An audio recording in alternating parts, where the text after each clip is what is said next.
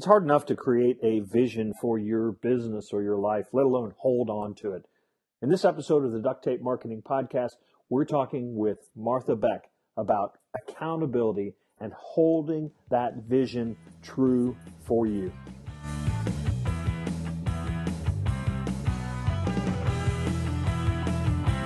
Hello and welcome to another episode of the Duct Tape Marketing Podcast. This is John Jantsch, and my guest today is Martha Beck. She is the author of many books, including one of my favorites, Finding Your Own North Star, and more recently, Finding Your Way in a Wild New World. She has been a columnist for O, the, the Oprah magazine, since its inception, and is just an all around great human being. That's that, of course, is just my opinion on that that last aspect, but uh, but that's my opinion. I'm sticking with it. Thanks for joining me, Martha. uh, it's great to be here. Thanks. So, um, I, as as we talked off air, I am trying to spread some information about uh, the different ways that uh, in business that people do coaching as a business model, consulting as a business model. So, um, you are probably, undoubtedly, one of the the, the more well known, um, particularly in the life coach area, um, folks that have been doing this for uh, a period of time, and, and really probably in some ways have, have established a lot of the credibility of the, the industry in general. So I, would love if you just kind of, I'd love it if you just kind of talk a little bit about your uh, your model, and, um, and, feel free to delve back into your history or, or whatever you want to cover. But I but I know that people oh, find it really instructional to kind of hear what you what you're doing, what your approach is, what you've built. Okay. Yes, I was born on a snowy day. No, it was a Tuesday, right? Yeah yeah, skip to the part where I actually started doing this thing, which I did not call life coaching. I was teaching at business school at American Graduate School of International Management.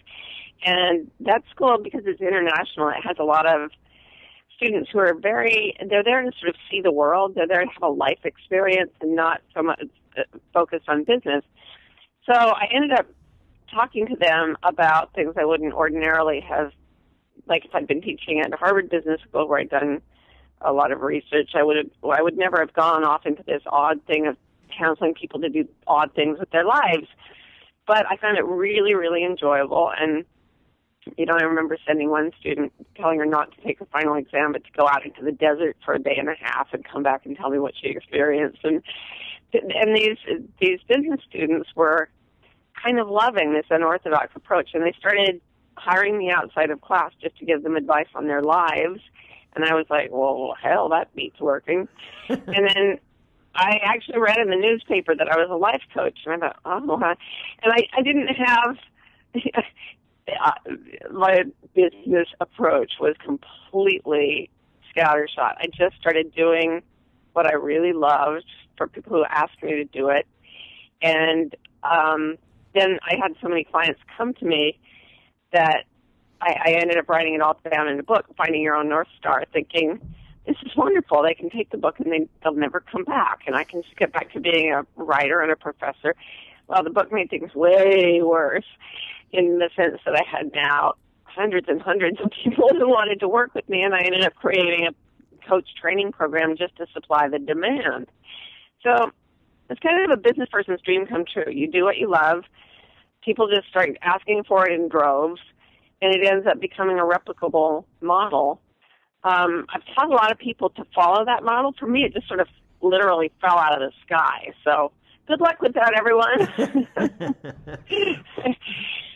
well, well, so tell me, so so what's the model look like today then? So you talk about you have, uh, I know you have master coaches or people that you call master coaches now. Are those um, are those licensees, or or do you train them in some manner, or, or yeah, are they just are they just kind of groupie groupies?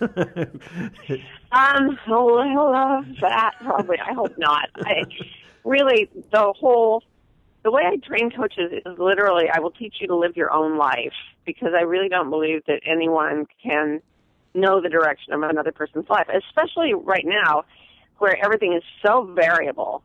You know, my my youngest daughter is just graduating college and she's doing a job that didn't exist when she went into college, huh. right? And it, it's internet based.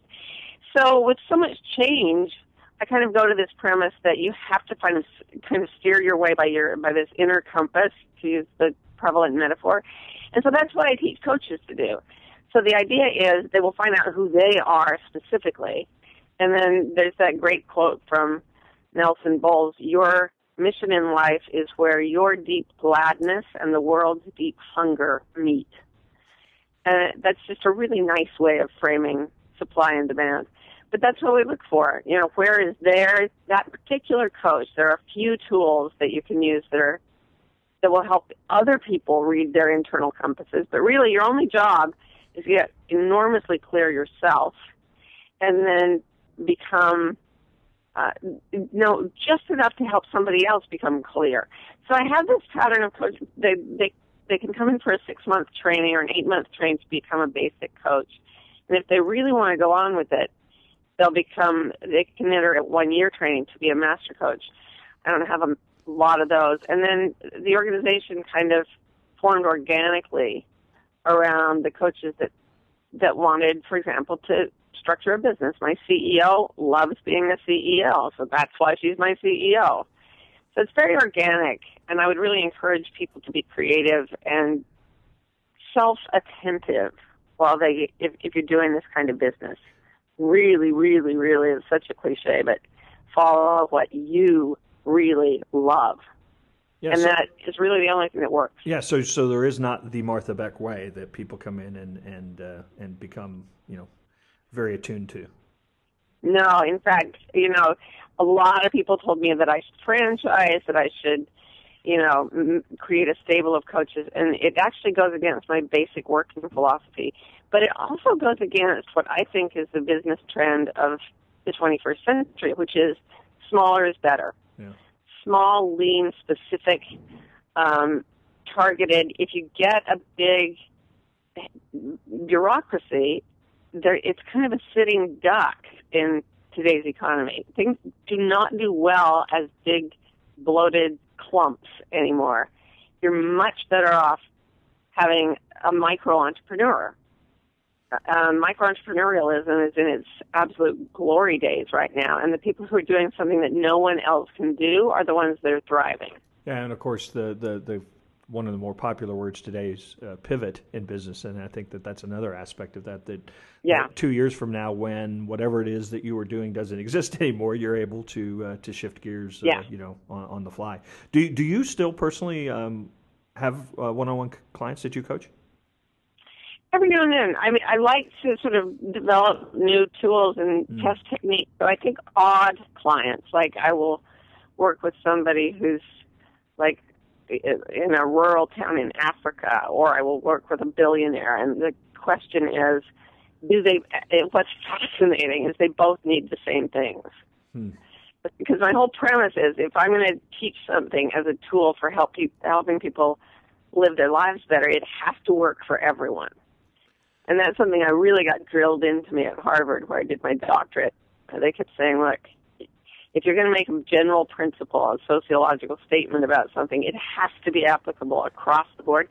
So I really, it's it's developing the actual content that I do when I have individual clients now. I'm actually testing my product and making it more powerful. So it's your laboratory, your, your, laboratory, so to speak. Yeah, it absolutely is. Yeah. It's very much a kind of investigatory research I I was taught to do research to make sure things work. Yeah. So, but I don't teach. I don't coach just to like get people through the day because I have such wonderful subsidiary coaches who yeah. do that. Yeah. So you also um, still put on uh, a fair amount of I don't know if I would. What, what's the best way? You call them workshops, maybe almost retreat type uh, events, though, right? Where, where I know you yeah. have, have, one coming up for. Uh, I think you call it the Wayfinder workshop. Um, what? Tell mm-hmm. me a mm-hmm. little bit about that uh, approach from a business standpoint, and maybe from the consumer standpoint too. I mean, is in some ways is that you know sort of locking yourself away for three days to focus? I mean, is that a better way to to make progress in some in some ways, or or and then from a business standpoint, um, is, is, that something that you really enjoy doing? Yeah, I really enjoy it, and it's a it's a great way to um, to give a product to more people in fewer hours by having them join as a group. And then the biggest thing is that I discovered the reason retreats and things exist, and they exist in all cultures, even like pre-modern cultures, is that a small group experience, because of the way our brains are formulated to respond to small groups of others, that's really how we evolved. And so you can have, if, if you can get someone to go kind of split off from their, their usual patterns for a couple of days and then be integrated with a small group, if the facilitator is doing it right, what happens is that um, the person can make more progress in a day than I could do in a year of private sessions. Really, they do. So, for example, one of the things we do is uh, interact with horses. We go to the ocean. I mean, we do all these interesting. We make fire, and they're all things based on evolutionary biology, which is kind of my research background. And the idea is how much change can we create in a, a person's life in the shortest amount of time? It's like it's almost like a game. How much positive change can we make in one retreat? And that for me and my facilitators, that's the joy of it. And I, for the customers, it's that you come out of it a different person. Yeah, I know. Um, in my own experience, you know, it takes me half a day to shut off all the noise. You know, so so I, I kind of need Yeah. those big chunks of time if I'm going to make any progress because otherwise I'm, you know, an hour session I'm fidgeting through uh, most of. Yeah, and there's something about, I mean, if you're just one on one with a trainer, it's very, very um, minimal compared to what will happen to you if you're with a group of like between 12 and 20 other people who are integrated with you in the same experience. It's massively powerful. To be, and I know this from things that happened to me in my life. You know that uh, four days spent doing mediation training completely changed the way I interact with everyone. So I, I love doing that sort of like how how fast can we set somebody free from their from whatever's got them stuck. Yeah, yeah, and I think there are other examples. People that participate in uh, group meditation and group uh, yoga and group exercise and group running. You know, of all. ki- I, I think there is uh, a dynamic uh, of of you know something about groups, and we can we can go as deep or as you like to in that. But but I think there really is something powerful about that.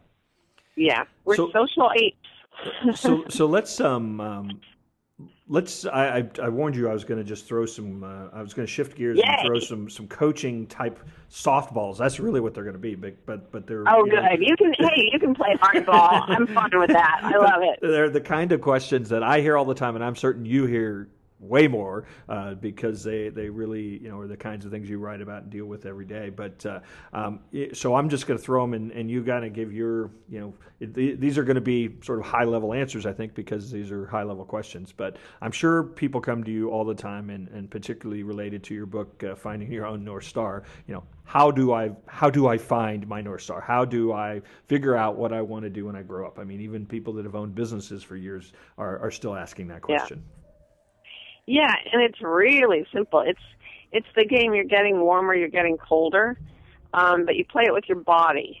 And that most people in our cultures denigrate sort of the the body and, and elevate the mind, but actually the part of the brain that is operating your whole body is far more intelligent than your cognition.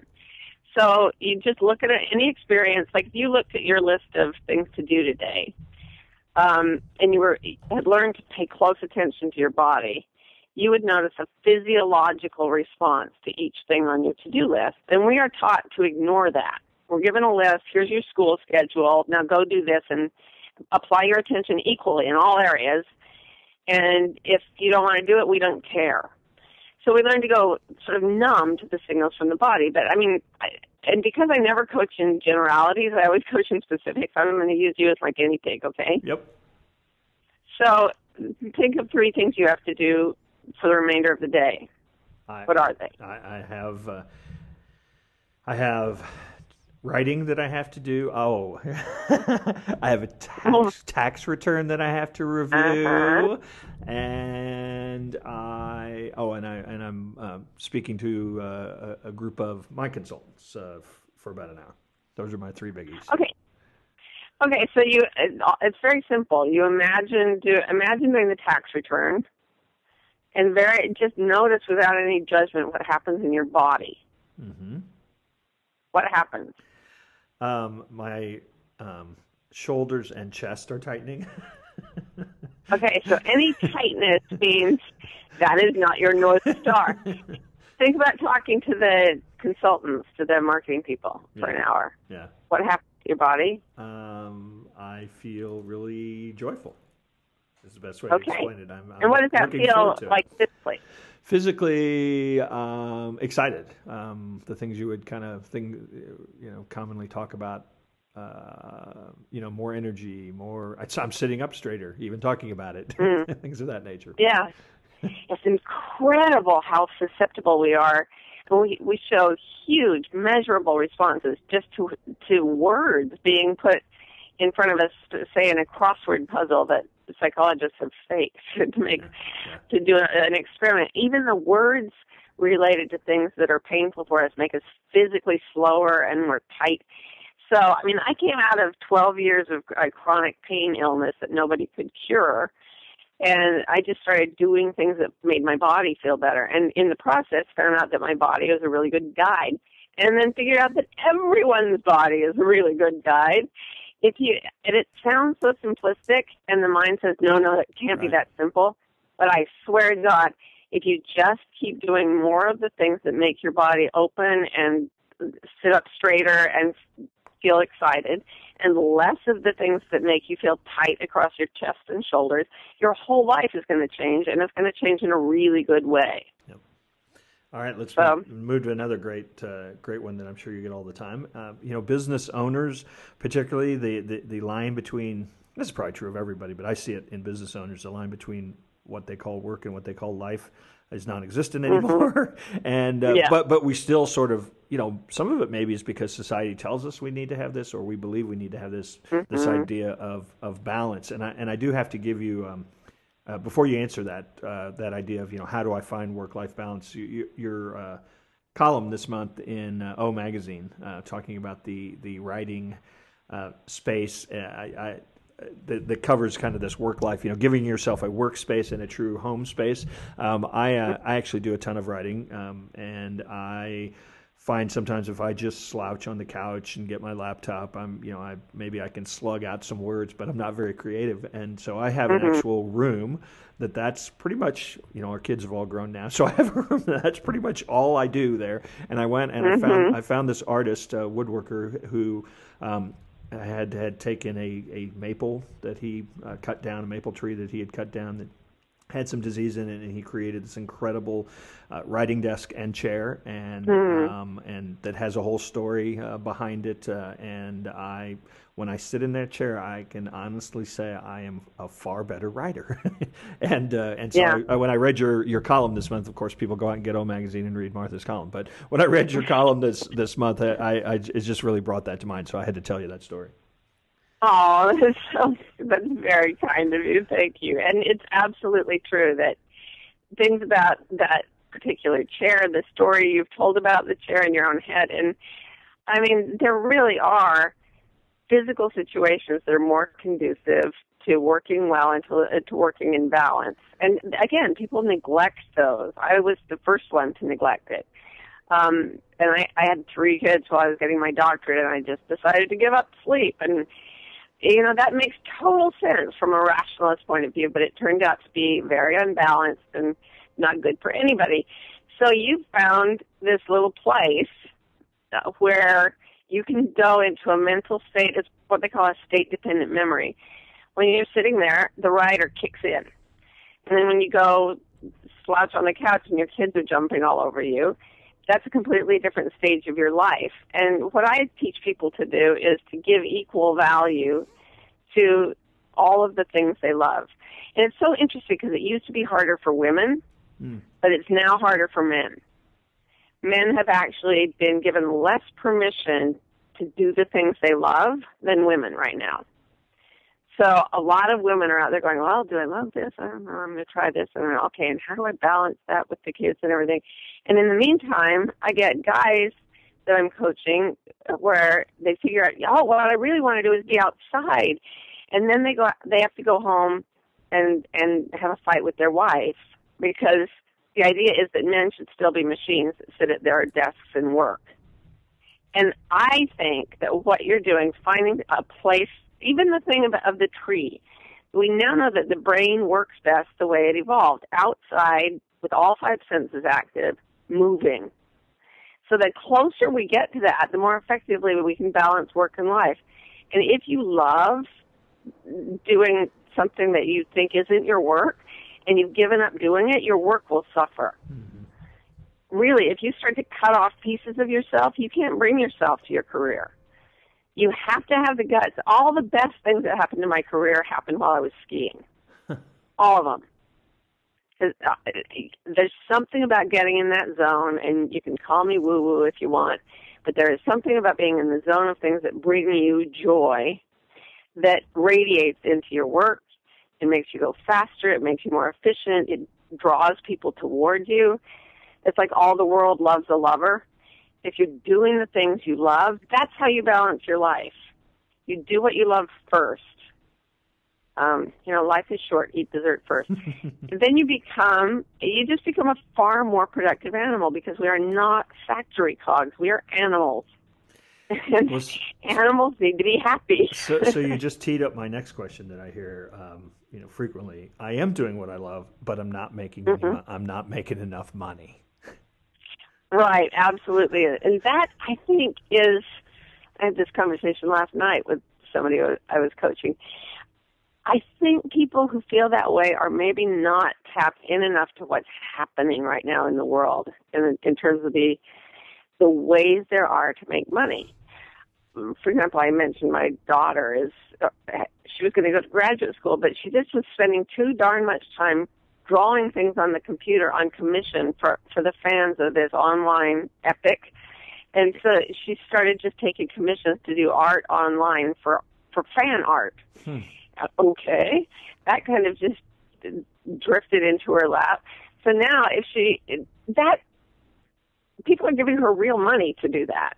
People are giving each other real money to do things like people give me real money to go out into the woods with me and teach them how to be happy. There is still an industrial basis for this society, no doubt about it. There's farming and production, but the vast majority of what were the white collar jobs are, are being completely transmogrified. There is a completely new way of connecting with customers, and you have to go into the way it's happening. You have to be able to use the internet. You have to be able to find the tribe, as Seth Godin calls it. If you can find a thousand people who are interested in what you love to do, he says in his book Tribes, you can support yourself. And I've I've helped like hundreds of people do that. And there's so many people who hate the internet, and I'm sure there are ways to do it without that too. But I'm telling you, you have to just let go of the old ways and start exploring the new opportunities for that that combination I mentioned earlier. Where does your deep gladness meet the world's deep hunger? Because using these technologies, you can find those thousand people, and they will give you enough money to live. And it tends to grow from there. You know, you get a thousand happy people, you're probably going to end up with ten thousand happy people. Yeah. And in a world of eight billion, that's that's not asking a lot. That's right. Uh, all right, so I have one more kind of coaching question. I see this a lot. Uh, I, you know, everything's going really well. I'm happy. Business is okay, but it's been okay and okay and okay, and I seem I seem sort of stuck. Like the last, I, had somebody tell me this exact quote. You know, the last four years I've done exactly what I've you know did the year before, and that's okay. But you know, why? You know, how do I get off the plateau? And I talk a lot in this last book about taking a leap of faith. Um, and the okay plateau is you know, it's a fine place to be. So you don't have to jump off until, I always tell people, don't jump off that plateau until you're really ready to take a leap of faith. Because what you're going to have to do is think of something that you would love. And the only reason you're not doing it already, because you would love it, is that you're anxious or downright terrified to do it. So take a flying leap into something that would be, that you would just be radically fun for you and add that to your business model somehow. And obviously, we can't go through every scenario, but if you get creative and there's something you love, I'm going to use you for a guinea pig again, okay? okay. What do you, what would you love to do? What's on your bucket list that you've never done before, or that you've done, you used to do, but you've stopped doing it because you grew up and became responsible? I used to spend a lot more time in nature. Um, and Mm. I find myself not doing it anymore. And I have, for the last few years, in fact, wanted, you know, sort of. I can't say desperately, or I would have done it by now. But I have wanted to take some of the people that I coach and consult and create, figure out a way to create a an outdoor experience. Uh, you know, does that sound really that impossible to you right now as you say it? Not at all. Not at all. It's it's so obvious. If you're hungry to be out in nature, think how hungry a lot of other people are. Yeah. I mean, and when I I went to Africa, it's like wow, lions and tigers and bears. No tigers, uh, no bears either, but lions for sure. Um, I was madly in love with the African bush, and I'm like, dude, I'm turning this into a business opportunity. So you know, we made these ridiculously um, elaborate seminars where you have to get all the way to Africa into the African bush, and we do coaching out there. And it's been I remember the planning session. We had one person who was like, "Wait, there's no, there's no program for this. There's no institutional guidelines. We can't do this." And the rest of the rest of us just looked at her and said, "We never do anything in institutional guidelines." And you know, it was like I was scared it wouldn't work for a while, and and then it just got, it just kicked in, and is, you know, oversold years in advance now. Oh wow, that's awesome. So, dude, get outside and find the people who want to go outside with you. You're going to have so much fun. I, I, I know that's uh, absolutely true. My uh, daughters have uh, all grown up, and but we spent oh, I can't tell you how many times, probably three dozen, you know, weekends on on canoe trips on rivers and things, and it was really just you know it was some of the most joyful time I spent. I, I, hope I hope they think the same thing, but I mean I, I've really And how many it. times, how many times in your business have you referred to something you learned on a canoe trip and had it be helpful? all the time, all the time. Constantly. Yeah. So take a canoe trip with a bunch of guys or women or whatever and tell them, apply that to the rest of their lives. So, in case anybody's listening, uh, these were hypothetical examples. Uh, Martha was not No. not actually coaching John Jantsch here. No, he's taking a canoe seminar. Everybody send him emails. I, I tell you, Don, if you do it, they will come. Yeah, I I know they. I Field know of they will. dreams. I will. All right, so uh, you heard it here. Uh, I've been I've been uh, I've been outed, uh, and I will. There uh, you have To, have to take it forward. So, Closet uh, tell me what you're most excited about right now. Um, uh, geez, I'm so thrilled to. I'm. I moved to this property in California. I called it a ranch, but it's really just a patch of national forest. And um, I've been taking people out there and doing uh, horse whispering work and animal tracking and all these different types of experience and it's almost like a circus where you go in and there are all these different things you can go to to to change depending on what my coaches and I feel will change people most and it's like it's just ridiculously fun No, this is It's a place you. This is a place you own. You mean the the or Yeah. just? Oh, okay, cool, cool. yeah I got so passionate about taking people into nature and I at, at a certain point I just got this overwhelming feeling I need to just own a chunk of nature to keep it safe and to give people these experiences and so that I never have to leave. I came back from a month in, Af- in the African bush last year and I, to Johannesburg and I just looked out of the window and I said, I can't do cities anymore. Yeah. So beware where these canoe trips will take you, John. but it will be fun. Well, I, th- I think it's I think it's time. You know, I, I'm, I'm I don't want to do this forever, so I better get on. Uh, I better get on that part of it. yeah, something's telling you to run outside. Run outside. The business will follow you, I promise. Martha, we uh, have have used up all the time that you graciously allotted me, but uh, as always, this was great, and I, I, I swear if I had about ten more questions, uh, I, it would be uh, it would be awesome for our listeners. But I, I, I definitely appreciate you taking the time. I know you're very very busy, and I hope uh, may, you know maybe I'll end up uh, tracking some animals with you out there in, in California. Oh, soon. that would be so great. yeah, come on out. We will have a blast. all right. Thanks again. Thank you so much. Take care.